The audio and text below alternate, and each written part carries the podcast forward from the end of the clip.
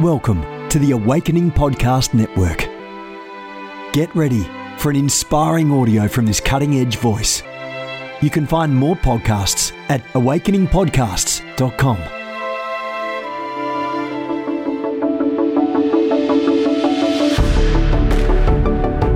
go deeper?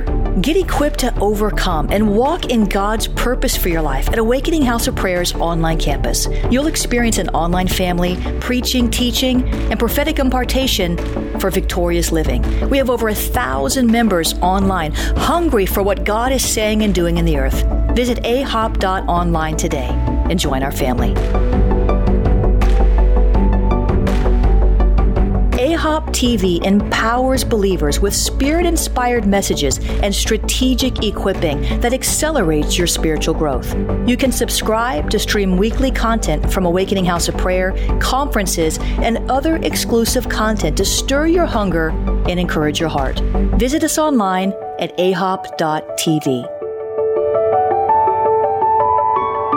I want you to put your hands together for Dr. Cindy Trimm. We welcome you once again to our four point broadcast. I'm so excited, especially for the series that we are currently going through the eight stages of spiritual maturation. And we're sharing the, the actual eighth stage. We've been through stage one to, through seven, which it brings us to sun placed. And now we're on the eighth stage where God actually elevates you to the position of being a father and a spiritual mother. We want to introduce you uh, to our second installation in this particular uh, segment in spiritual maturation, Mater Pater, the eighth stage. And if you would go directly with me to the book of Luke, chapter 15, verses 11 to 32, and while you are finding that particular text, let's just uh, ask God to bless our time together. Our Father and our God will give you praise and honor and glory, thanking you because of Jesus Christ. You sent your only begotten Son to demonstrate what true, sonship is and how we should relate to our spiritual Father because he was able to relate to you as his heavenly Father. I pray that tonight you will anoint me with a special anointing, that you would think through my mind, speak through my lips. Let there be none of me, all of you. Give us a special, fresh anointing. Let the anointing remain fresh on my head as I decrease so that you make it, may increase. Bless our time together. In Jesus' name, amen. Amen. Amen. Amen. Hallelujah. Luke chapter 15 verses 11 to 13 very powerful story and I think every every uh, portion of the Bible and every story in the Bible I get excited about. So today I'm excited about Luke chapter 15, verses 11 to 32. The Bible says, And a certain man had two sons. The younger of them said to his father, Father, give me the portion of my goods that falls to me. He was asking um, for his inheritance. He had inheritance in his mind while God had legacy on his. So it was not just about the inheritance that he was going to receive, it was the legacy that he would carry on. And God was posturing and positioning him so that he could carry on what his father begun and carry it on as a part of the legacy to be able to hand it as a part or integral part of the inheritance from generation to generation. The inheritance that we're speaking of is an inheritance that our Heavenly Father has left us and it's intergenerational. It was not just given to uh, your spiritual fathers and mothers and their spiritual fathers and mothers, but you're going to have the opportunity to access this inheritance and then leave it to your spiritual sons and daughters as well. The Bible said he divided unto him his living. And so he was asking for his inheritance, but his father gave him a portion of his budget. And that would be uh, what would be a, a, a, monthly budget. And so his, his son's um, capacity for understanding uh, how vast the inheritance is was very limited or how vast his inheritance was was very limited. Because when his father gave him out of the budget or what it would take to run his dynasty for one month his his his son thought that that was his entire inheritance so can you imagine the type of dynasty his father had how much wealth and land and prof- property that his son would think that his fa- a portion of what it would take his father to run his dynasty for a month. He thought that that was his entire inheritance. And God is going to blow your mind The scripture said, I have not seen, have not heard, not has it entered into the heart of man the things that God has prepared to them for them that love him. Is there anyone here that loves God? He's gonna he's prepared something that is absolutely gonna blow your mind. Amen. So ask God enlarge my territory. Give me the ability to think bigger. Let me not think small. Amen. Whatever you're thinking about doing and acquiring is already too small. God has big things in his mind and he's going to do some big things with you as well. The Bible said that he took from out of his monthly budget divided it to him as well as his older brother. The Bible said that many not many days after the younger son gathered all together, took his journey into the far country, away from his father's oversight and supervision. And this is important the far country represents someone who, who goes away from his from their father's oversight and supervision. Now this is important because he was not rebellious. He was just prodigal. A prodigal individual is immature. They're not fully developed. So he's doing things that immature people would do. I'm grown, so I don't need to submit to a spiritual father anymore. I pay my bills. I got money, you know, to take care of my life. Now a lot of people believe that this story is about someone that was rebellious. The scripture does not say that because his father allowed him to go. In other words, it, it was a setup. Go find yourself. Go discover who you really are. Uh, you can do the easy way, or you can go through the School of Hard Knocks and gradu- graduate with a diploma from the School of Hard Knocks. Are you with me? And his and his son just, uh, uh, chose the School of Hard Knocks. One of the things about being a spiritual mother or father is this: that you cannot take the right for some for, away from someone to make decisions for themselves. This is that that's not that that's not a spiritual father or mother. Uh, a spiritual father or mother will give you the principles and then allow you to make decisions. And then, even if you make the wrong decisions, when you come to your senses, they're still going to be there. They, they, they provide the unconditional love that you need in order to discover who you really are, even if it means that they do this and they open their arms and they let you go for a while until you make the decision that I'm going to submit. And so uh, you cannot submit under oppression because that's called slavery. Are you with me? Submission is an act of the will, it's an attitude, not an action. So it's, it's an act of the heart when you submit to someone. And someone cannot make you submit, you have to choose to submit. Amen. It's a choice that you make. The Bible said because he was out of his the oversight of his spiritual father or his father, excuse me, in this sense, and, and he lacked the oversight and supervision. He lacked the discipline necessary and the accountability mechanism, and that's important. When we talk about accountability, we're talking about you being accountable for your gifts and your talents and your purpose and your destiny and your calling and your assignment, having that accountability me- mechanism. Outside of the accountability, the scripture says in verse number 13 that he wasted his substance, he wasted his time, his gifts, his anointing, and potential because there was no accountability mechanism that was there. What are you doing? What are you doing with your time, your energy, your ability? You know, a lot of times when um, you are submitted to the ideal uh, father, they're going to set a high standard and then they're going to demand that you reach it. And even if you cry, they're not going to pay attention to your tears because they're going to see that you have the potential. You see, a lot of times we have the potential to do better and to do more, but we lack the person to address us from the perspective of our potential. A lot of us want to be addressed based on our performance, um, but we also need someone to challenge us at the level of our potential. Yes, you did good, but you could have done better. In other words, someone is just going to keep pushing you and pushing you and pushing you. And we need that in our lives. The Holy Spirit does it, but sometimes we resist the Holy Spirit. And God will put an individual and He'll create that appetite because he will, you will be around that person or in an environment where excellence is the standard. And you will have to then move from mediocrity into a position of excellence where everything that you do is excellence. So he wasted his gifts, his times, his, his talents, and his potential with riotous living. In other words, there was no uh, mechanisms for his behavior.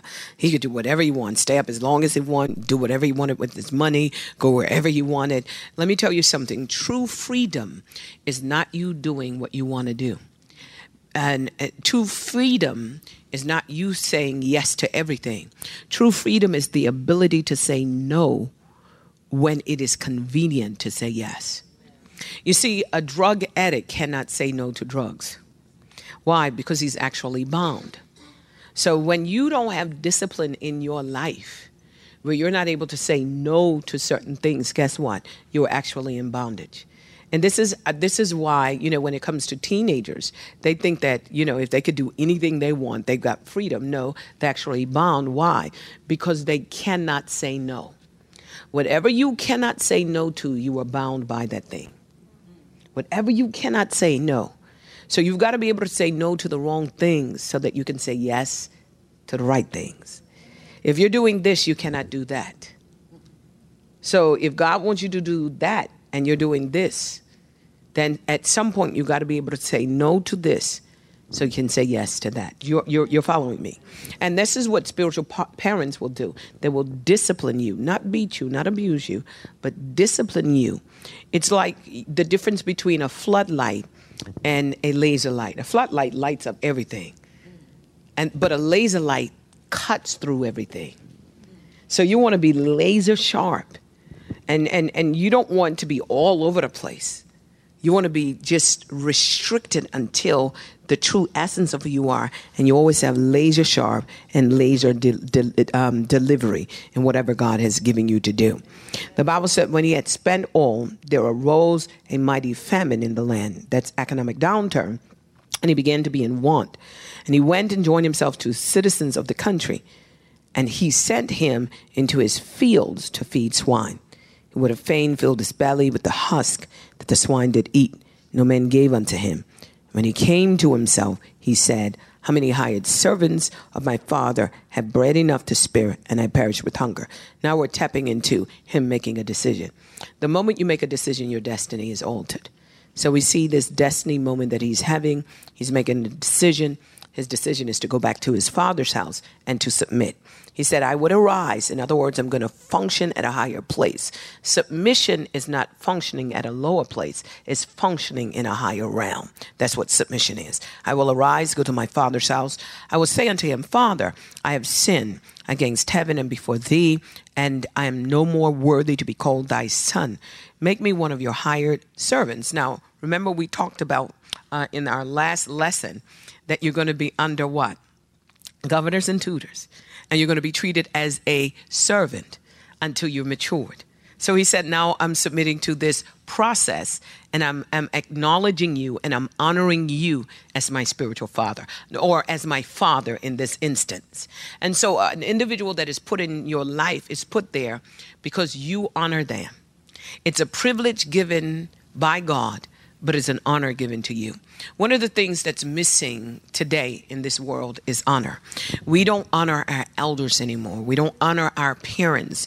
I've never seen the type of disrespect uh, that children have to adults, to teachers, to their parents. So just imagine that that's translating into the house of God, where we've lost our ability to honor.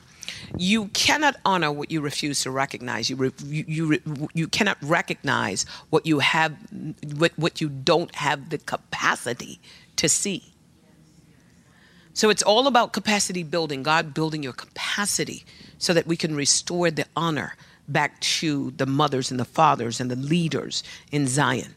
And I, I believe that that's what's going to happen because of a specific component that is going to be added to our relationship, and that's going to be the component of trust. God is going to restore it. A lot of people have been abused in their domestic home.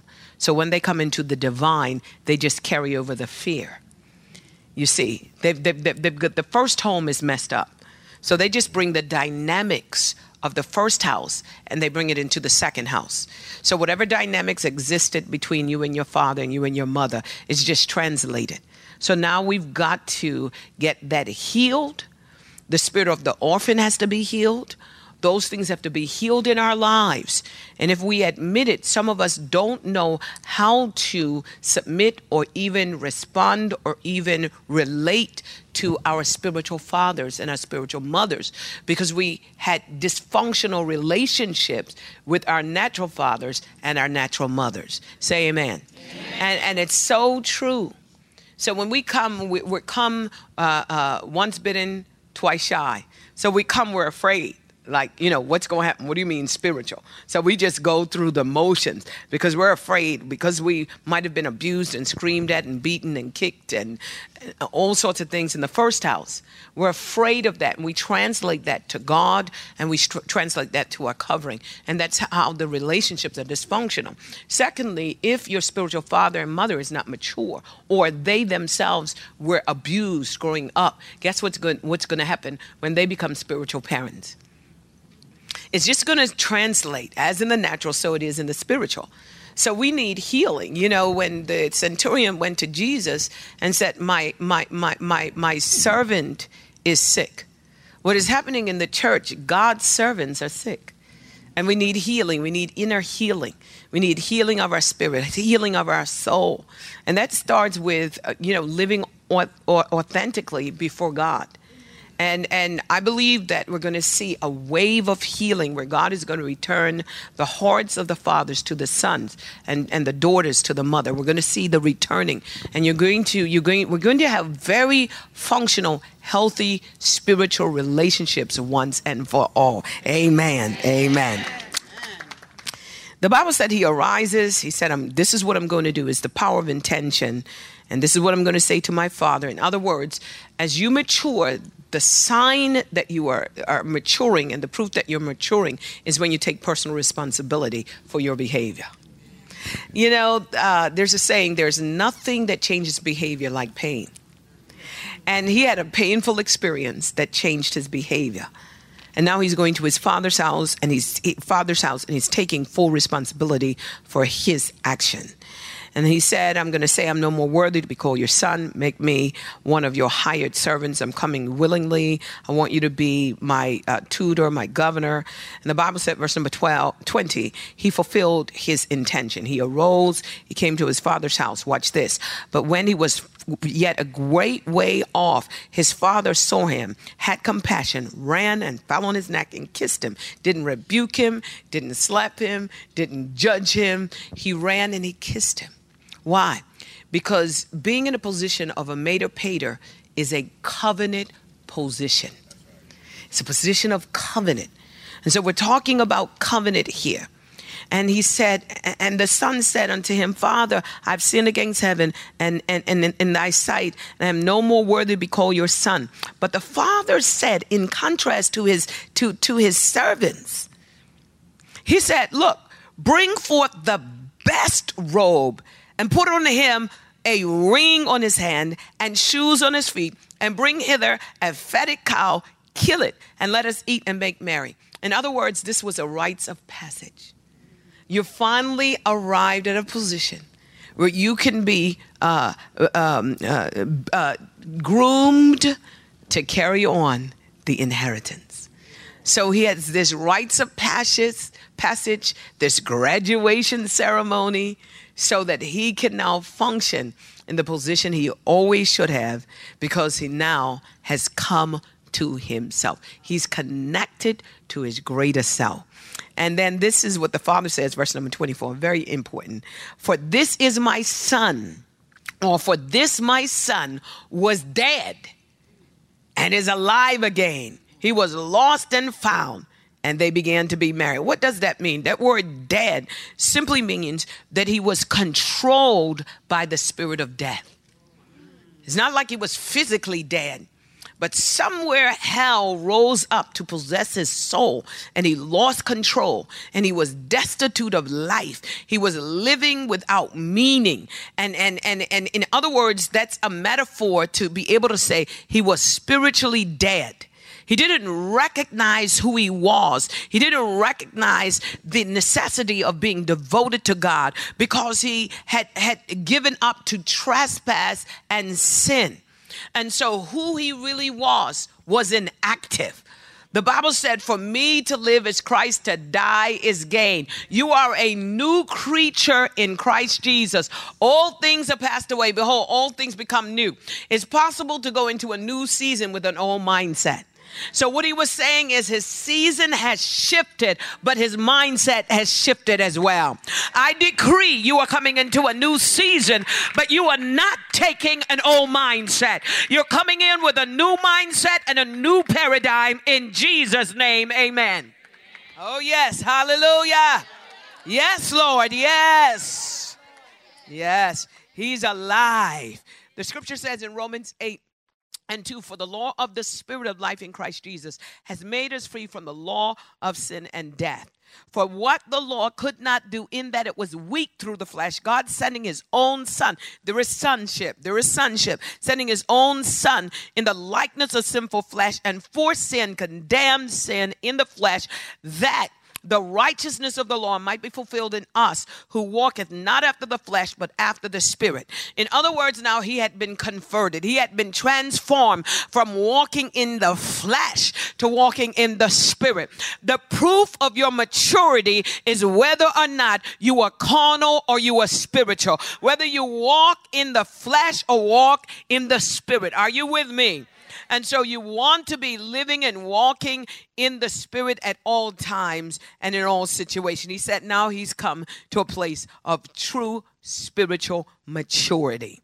He was a lost. That means that he was he was on his way to total ruination so that the enemy had planned to render him useless in the kingdom and in this world. I decree and declare that no weapon formed against you will prosper and you will not be rendered useless. You are useful to God, useful to the kingdom, useful in your ministry, useful in your community. Nothing that the enemy plotted and planned against your life is going to render you useless. It means that he would live life uh, comprised of lost. It would be, he would live a miserable life. He would live a life that is uh, hell on earth. But he said, but he's found. He's found. You know, to be found simply means that you were lost and you didn't even know your location. And someone had the assignment of using heaven's GPS to find you. When you're found, it means you're just hanging out. You don't even know where you are. You can't even, you don't know your location. You don't, you, you can't even identify where you are in the continuum of growth. But God assigns someone to locate you. I decree and declare your days of being lost are over. You are being located in the continuum of growth. Yes. You are found. It means that someone identifies you as being relevant to a bigger scheme of thing, a bigger scheme of things after being locked in obscurity. Your days of living in obscurity is over. Rise, shine, for thy light is come. It means that someone has shined the spotlight on you. I am decreeing and declaring heaven is shining its spotlight on you. People that overlooked you last season are going to be forced to look up to you this season. Oh, yes, you are coming out. You are coming out of darkness. You are coming out of obscurity. And you are going to, God is going to shine his light on you. And you're going to be front and center stage. And you're going to be living, you're going to be living in the light of God's glory in the days to come. It means that someone has learned about you. Someone has discovered you. Someone has recognized you. Someone has detected you. Someone has shown themselves up and shown you off. Someone has seen your character. Someone has seen your work. Someone has inquired of you. Someone has thought about you. I decree and declare you are having a Joseph experience. Hallelujah. Even as Pharaoh, even as Pharaoh finally detected him, wherever you are, I decree and declare you are going to be detected. People are going to see you as valuable. People are going to see you as relevant relevant. I decree and declare you are coming out. You are coming out of prison. You are coming out of bondage. And when you come out, people are going to see you as valuable in this season. Yes. Galatians 4 1 to 9 says, Now I say that the ear, as long as he's a child, differeth nothing from a servant. He went home and he said, Let me be at least one of your servants. In other words, he got it. How many of you can say, I got it, Dr. Trimm? I got it. I'm getting this thing, this spiritual maturation. I got it. I got it. It's not about you taking just a lower place and staying there. It's about God giving you capacity building experiences, character building experiences, giving you focus for success, giving you competence and get, causing you to be responsible and committed and accountable and giving you the capabilities and the comprehension, giving you the tools and the principles for application and for branding so that your perception is changed your emotions, your memories are healed. It's about being in a process that brings the best out of you and it shines the light on that. It shines the light on your characters and your strength and your anointing. And I feel the anointing and the gifts. Someone is going to the next level. Someone is being promoted tonight. You're going to be under tutors and governors until the time appointed and it's fine. The longer you are under tutors and governors, and notice I'm using the word tutors and governors over and over again. Tutors and governors. They gotta, you gotta be in a capacity building relationship. You gotta be in a teaching position. Somebody's gotta be teaching you something. Somebody's gotta be challenging you somewhere. If you're doing the same thing you were doing last year and nobody's challenging you to think better and brighter, you you you you you're never challenged. You're in the wrong relationship. Challenge me. I, I love my staff. I got the best staff. I love Ryan. Why? Because they challenge me. You know, I, they can bring ideas, and, and uh, you have to prove to me that your idea is better than mine. Are you with me? But they're not afraid to say, well, Dr. Trimm, let's try it this way. Why? Because I don't intimidate them. What if their ideas are better than mine? Are you with me? You want to be in a relationship that your mentorees challenge you just like you challenge them with respect. Are you with me? If I say that's enough, that's enough. Are you with me? But if I let you talk, talk real fast because it might stop in a moment. you might be on a timer, amen? But we are going to grow together. You're going to contribute to me like I'm contributing to you. Why? Because every child makes the father, every child makes the mother. Just like the mother and the father is cultivating the child, the child is cultivating the mother and the father. Are you with me? When your child turns one, that's the first time you had a one year old. When they turn two, that's the first time you had a two year old. When they turn three, that's the first time that you have a three year old. When they turn 16, that's when you need to speak in tongues real fast. because they're creating, they're building capacity in you. And this is why when a child is born, they're born with no personality. Why? Because you got to grow into them just like they got to grow into you. Just imagine God gives you a child that's fully grown. You'll be arguing every day. I'm the mama. No, I'm old enough to parent you. I got the same intelligence. No, God gives you a child that has no personality. They're just laying there. And you're saying coochie coochie coo, and they're like, I don't know what to do with that. Who's got the milk? All I know is if you're not got the milk, get out of my face. And then you see their little personalities develop. And then you see their, their will develop. And then they're so cute. And then by the time they get 10, you remember when they couldn't do anything. So everything that they say and do, you notice with children? Oh, they said dad, dad. Well, all children say dad, dad. But but yours say dad, dad a little different for everybody else. Your child is advanced, you know. Your child could do more, you know, and walk faster. And the doctor said, why? Because you remember where they were. See, a spiritual mother and father stays with you in the journey. Because they remember who you were and how much you've grown and they're so proud of you. And you may make mistakes but they're going to be standing in the path waiting for you. Even if you run off wild they say they're going to come back. Are you with me?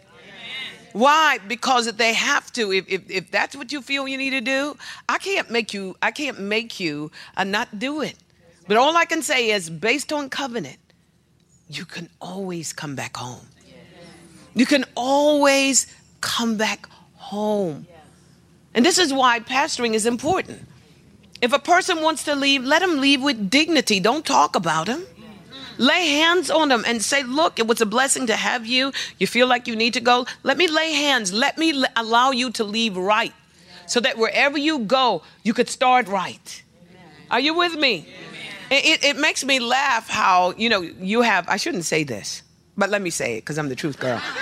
You have pastor that, that takes members in, in from other churches. So people have to leave other churches to join your church, but you don't want people to leave your church to join someone else's. That's hypocritical. Things that make you go,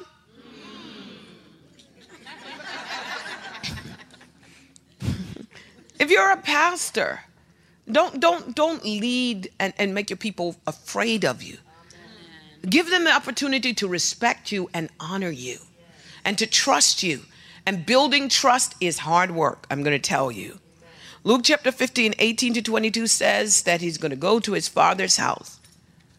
You know, there, there, there's, there, there, there's, there's no external circumstance that you will ever experience that can defeat your sense of accomplishment and your decision to make another choice or to, to, to choose another way. Amen. There's no circumstance that, that, that relegates you to stay there. Amen. If you make a mistake, just take the responsibility and pick yourself up. Yeah, I was in the pig pan. Yep, that's exactly where I went. You can smell it, so I don't need to hide it. Are you with me? Give your testimony. I overcame by the blood of the Lamb and the word of my testimony. Are you with me? And so, in mentoring the next generation, being a spiritual mother and father is about mentoring the next generation. You have to ask the question what does the next generation need? They need to learn from their own mistakes. Sometimes we want to protect them from mistakes, but you cannot always protect them. It's trial and error. As a spiritual mother in Zion, I, I, my life is trial and error. 90% of what I do is wrong. The 10% I got right gave me success. Are you with me? It's like being in a laboratory. 90% of what I did blew up in my face. But God didn't beat me down. He just said, try again, try again, try again. And then I eventually got it right. And so, if God gave me the opportunity to live life through trial and error, you have to allow your spiritual sons and daughters to live life through trial and error too. To the next generation, if I'm a spiritual mother and father raising up the next generation, what do they need? They need to learn from their own mistakes. Number two, they need to know. So you got to feed them with information. Number three, they need to be known. I'm not the only one that should have a reputation. My sons and my daughters need to have a reputation too. Let me help them to find their personal brand. I don't need to compete with them, they don't need to compete with me. I have my place in the kingdom, they have their place as well. Let me help them find their place. Why? Because nobody can take my place. So, my sons and daughters, I pray they outpreach me, outthink me. And I want to cultivate that because that could see the greatest, the greatest compliment is if a person takes your principle and outperforms you. Now, that's a compliment. Are you with me? That's a testimony. So I want them to do better than me. I want them to go further than what I, and that's my job. But I don't have to compete with them. Are you with me? I can complete them, but they need to be known as well. They have their personality, they have their temperament, and people need to know them as well. Number three, they need to explore and experiment. Number four, they need mentoring. Number five, they need standards and principles.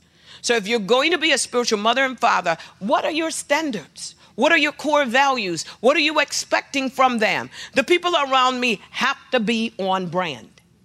So they got to dress a certain way, talk a certain way. I don't care what they do behind closed doors. But once those doors swing wide open, You got to be on brand. So our brand is not other people's brand. So you got that got to be on brand. And on brand simply means that you have standards and you have principles. You see everybody around me, I have the most gorgeous people around me. They dress gorgeous, they talk gorgeous. Are you with me?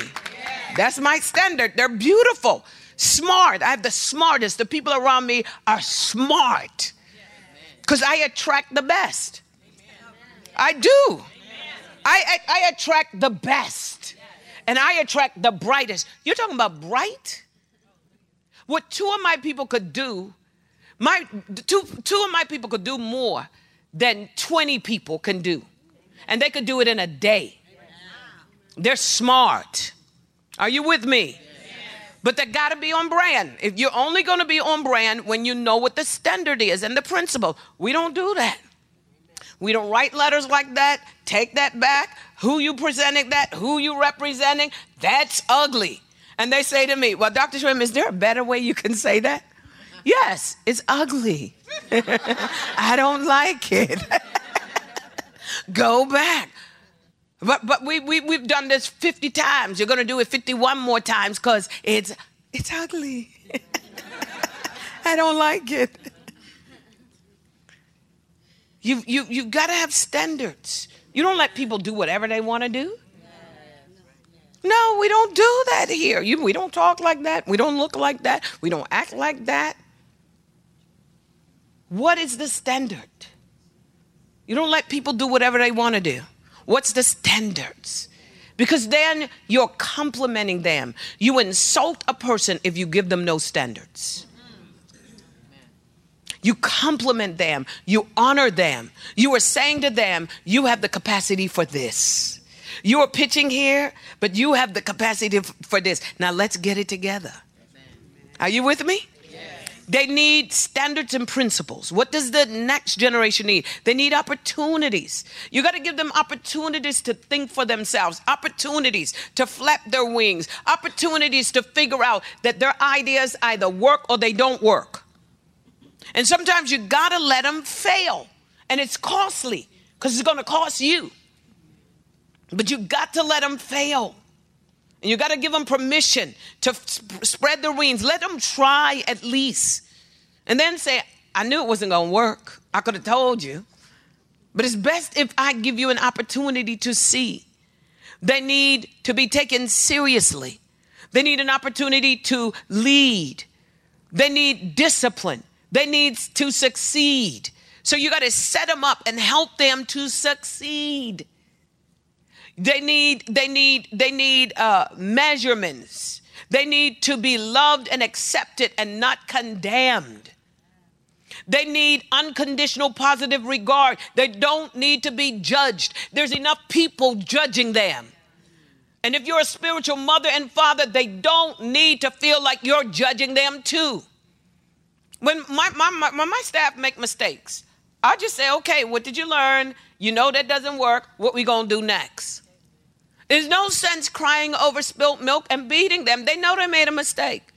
Help them to say, look, I take full responsibility. Okay, full responsibility means that you have another course of action. What is the alternative course of action?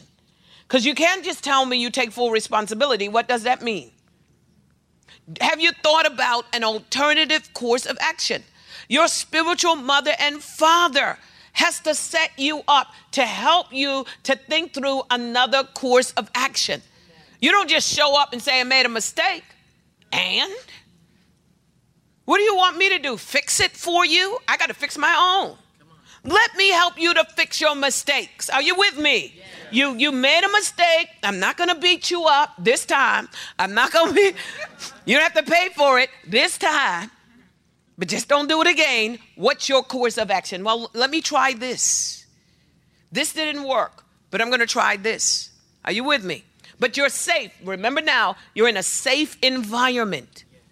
And you're built you, you, you have more siblings and you're setting up these amazing dynamics so that you, you, your, your spiritual siblings can trust one another in the process and help one another to be able to say, look, look, these are the standards. You're pitching here. Lift it up. And you have to have other brothers and sisters in the Lord or others that are part of this tribe that you trust as well.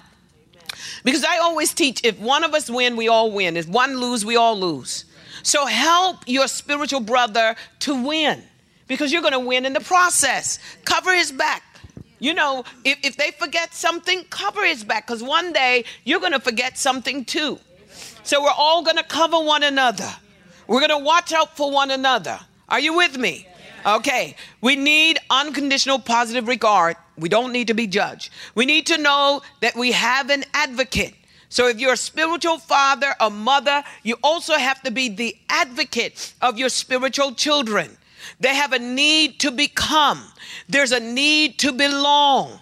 There's a need to survive. There's a need for creativity.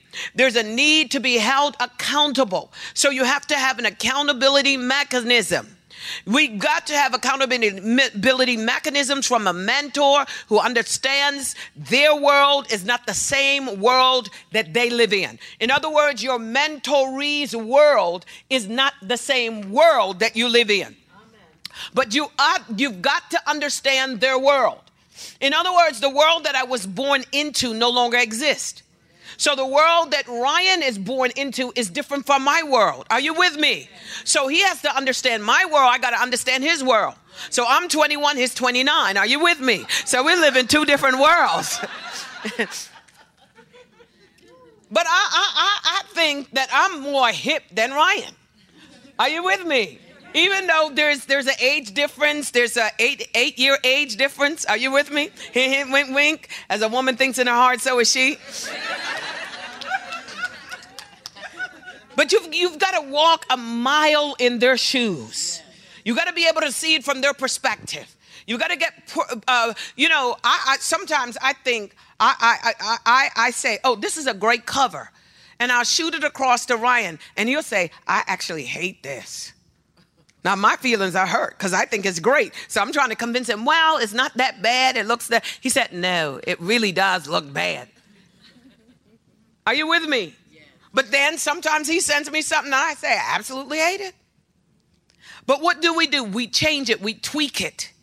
Because now I can, uh, we'll be able to influence a larger sphere of stakeholders than just mine or his. Are you with me? And so there, there's a law of increase decrease that is going on. There's a need for the next generation to find a platform to express their gifts and talents. And we have to, we have to help them to find it.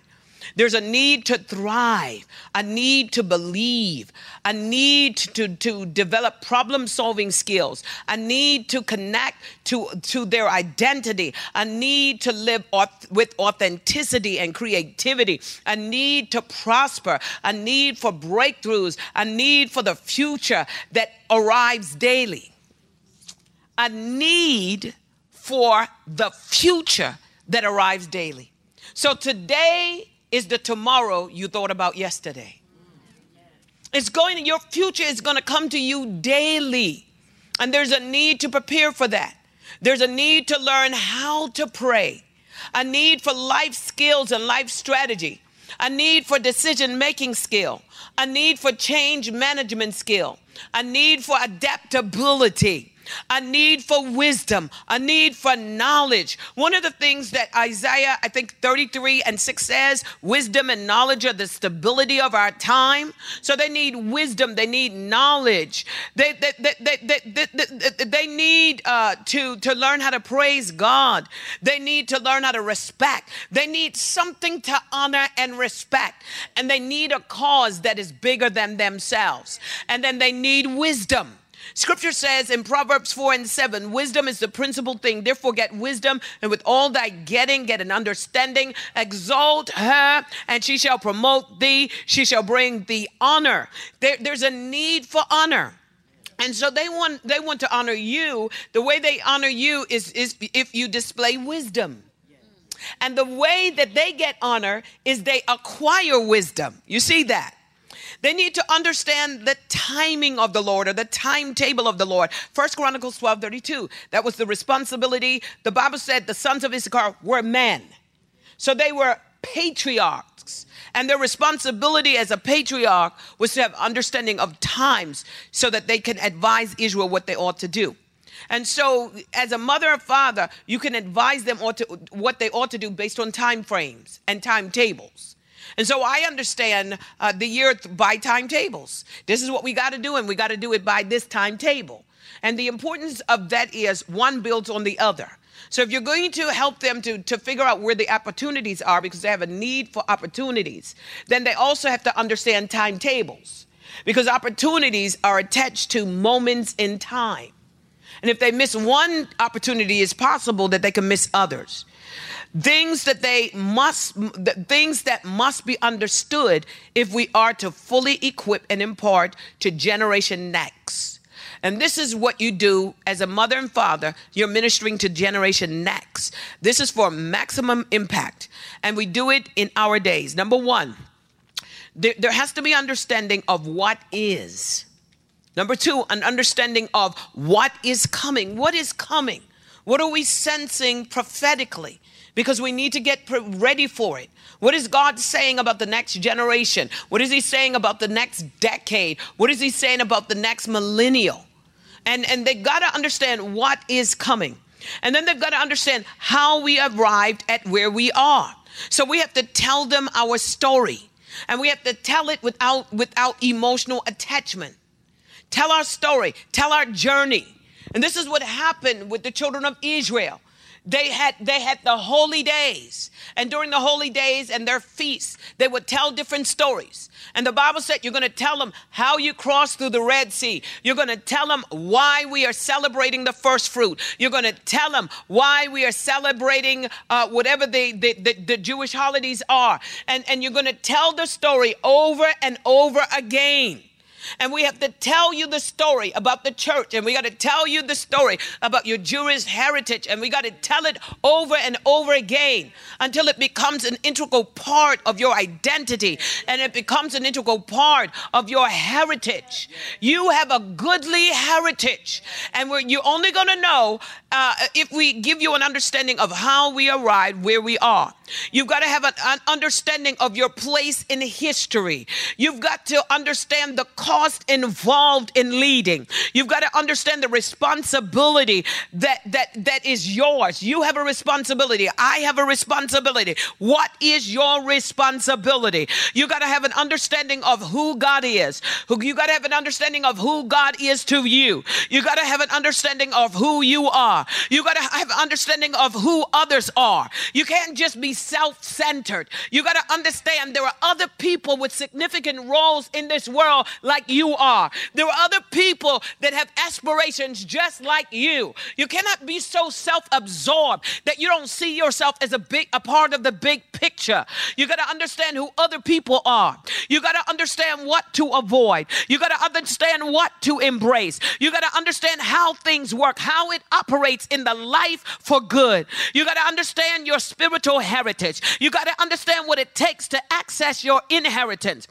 You got to understand your destiny is altered by decisions. You got to understand your assignment. You got to understand the blessing of submission. You got to understand the power of covenant. You got to understand why certain things haven't worked and why they will never work. And you got to understand the perils of independence.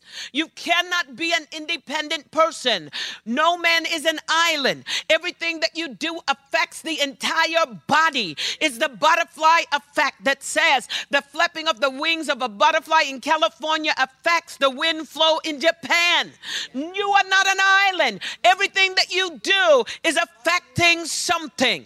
One of the things that Judges 21 25 says, I love this. In those days, there was no king in Israel, and every man did that which was right in his own eyes. You've got to have a standard and you've got to have accountability. You can't just be independent, doing what's right in your own eyes. You cannot do it. Generation Next is what, what the Mater and Pater is all about. We got to help you to understand success as defined by God. Success as defined by God is the fulfillment of purpose.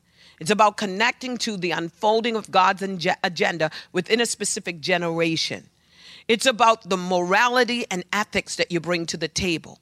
It's about fruitfully it being fruitful in building God's kingdom. It's not about building your own empire where you're at the center of it. It is about extending the kingdom of God. Matthew 6 33. Seek ye first the kingdom of God, all of his righteousness, all these things will, will be added unto you. When you are a mother or father, this is what the next generation needs someone who is willing to bear their reproach. And this is what happened with Jesus. Jesus bore the reproach of transgressors. It means that it's great when you have the high flyers and they're doing everything right. But what about the ones that may not be doing everything right? And they're your sons and your daughters. Do you turn your back on them? You know, you, you've got to be a person who is not afraid or ashamed of your sons and daughter, no matter what they are involved in, no matter what past they have lived, no matter what labels they carry, no matter the way they perceive things. What if God gives you a leper? What if God gives you a Peter that denies you? Will you still intercede? Will you still pray for them? What if all they have is failures? What if they, they, they, they reject your leadership? You can't reject them because of their past, the color of their skin, the depth of their sin, the stigma of their group, the language they speak.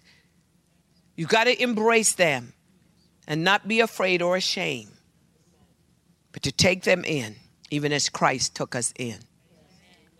It's easy to identify with the golden boys and the golden girls. Mm-hmm. but what if your sons and daughters, they come with one eye hanging out, one eye, one finger missing, one leg missing? Would you take them in? Would you say you're worthy? You don't have to stay there and be fatherless. I'll take you in as my son and as my daughter. The primary role is to make disciples, to find out if they are like they have like precious faith, similar DNA, comparable gifts, callings, strengths, and then to be able to build strength in them, character in them, and maturity in them. There's one thing for us to get those that are bright, the golden boy and the golden girl, but the Bible talks about this is in 1 Corinthians um, 12, talks about those that are weaker vessels. Weaker parts of the body are necessary. Give honor to those seemingly less honorable parts, the weaker parts. All members of the body of Christ should have the same care. We should suffer with those that are suffering. We should rejoice with those that rejoice. When it comes to mother and fathers, there were 12 mistakes that mothers and fathers and leaders should avoid. Number one, having passion without discipline, obedience without submission, wealth without work, success without a successor, pleasure without conscience, parenting without an inheritance, knowledge without experience, decisions without judgment, commerce without morality, science without humanity, worship without sacrifice, politics without principles, activities without vision, life without purpose, leadership without character, propaganda without truth, business without ethics, action without accountability, rights without responsibility, greatness without servanthood, opportunity without qualifications, relationship without integrity, choice without consequence, assignment without protocol, ambition without mastery. And this is Generation Next. And so, our responsibility as spiritual mothers and fathers, those of us that are mature in the gospel, is to add mastery with their ambition protocol to their assignment, consequences for their choices. Teach them integrity in their relationship, qualifications for opportunities, servanthood that leads to greatness, responsibility that goes with rights, accountability for their actions, ethics in business, truth in propaganda instead of propaganda, character in leadership, purpose within their life, vision for activities, principle in, po- in politics, sacrifice in worship, humanity, morality, judgment, experience, inheritance. If they're going to be a parent, they got to leave an inheritance. Consciousness with pleasure, successors, if they're going to be successful, work in order to bring wealth, submission for obedience, and discipline. Add discipline to their passion. When it comes to the prodigal son's father, the prodigal son's father demonstrated a mother uh, or a father that had covenant. In our next lesson, we're going to talk to you about the, the, the 12 characteristics that should be established within the type of relationship that generates healthy father, son, mother, daughter types of relationships so that the types of mechanism for growth and development are there. Paul said, You have not many fathers, and it's true. You can have many, many leaders, but when it comes to Mater Pater, you've heard that the responsibility is great. It's not a game. Your destiny is at stake if we don't get this right. Our Father and our God will give you praise and honor and glory. Thanking you as we learn about spiritual maturation. His father was standing, it was a man of covenant, and he understood the role that he played. Here's my son, he was lost, but now he's found. He was dead, but now he's alive. And his son came and attached himself to his father, gave him the honor to be not only his pater, but gave him the honor to be his tutor and to be his governor.